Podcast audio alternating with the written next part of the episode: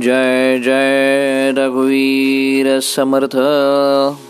नमस्कार मित्र हो आज दिनांक सोळा नोव्हेंबर आणि आजच्या प्रवचनामध्ये श्री महाराज म्हणतात अभिमान जाणे ही देवाची कृपाच. आता उत्सव पुरा झाला.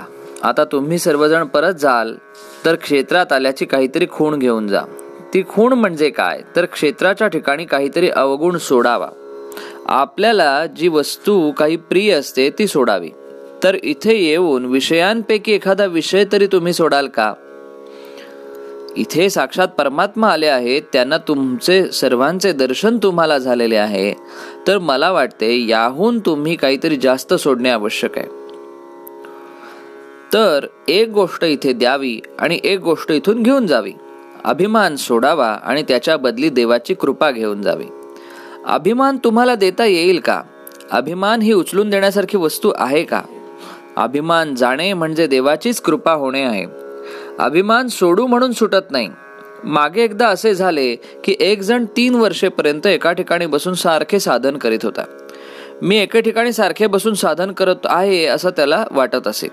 एकदा त्याचे गुरु तिथून जात होते. त्याला साधनाचा अभिमान झाला आहे असे त्यानं ताबडतोब समजले. म्हणून त्याच्याजवळ जाऊन ते म्हणाले तू इथे काय करतोस? तर तो म्हणाला मी इथे एका ठिकाणी बसून तीन वर्षे साधना करीत आहे. ते म्हणाले वा वा फार चांगले.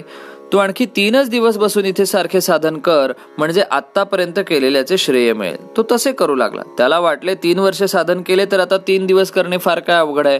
ते सहज करीन. पण गंमत अशी की त्याला गुरुने सांगितल्यावर तिथे पाच मिनिटा सुद्धा बसवलं नाही. त्याला आतून कोणीतरी फेकून देते आहे असे वाटू लागले. खालून मुंग्या आल्यासारख्या वाटू लागल्या आणि आजूबाजूने सारखी भीती वाटू लागली. तेव्हा आपली चूक त्याच्या ध्यानात आली आणि तो गुरुला शरण केला. तो म्हणाला मी आजपर्यंत अभिमानाने साधन केले पण आपण करून घेतल्याशिवाय हे काही सुरळीत घडणे शक्य नव्हते. आपणच माझ्याकडून सर्व करून घेतले आणि आपण शक्ती दिली म्हणूनच हे साधन झाले नाहीतर होणे शक्य नाही. तर मी आपल्याला अनन्य शरण आलेलो आहे. याप्रमाणे शरण गेल्यावर त्याला गुरुकृपा झाली. म्हणून सात्विक अभिमानही उपयोग नाही.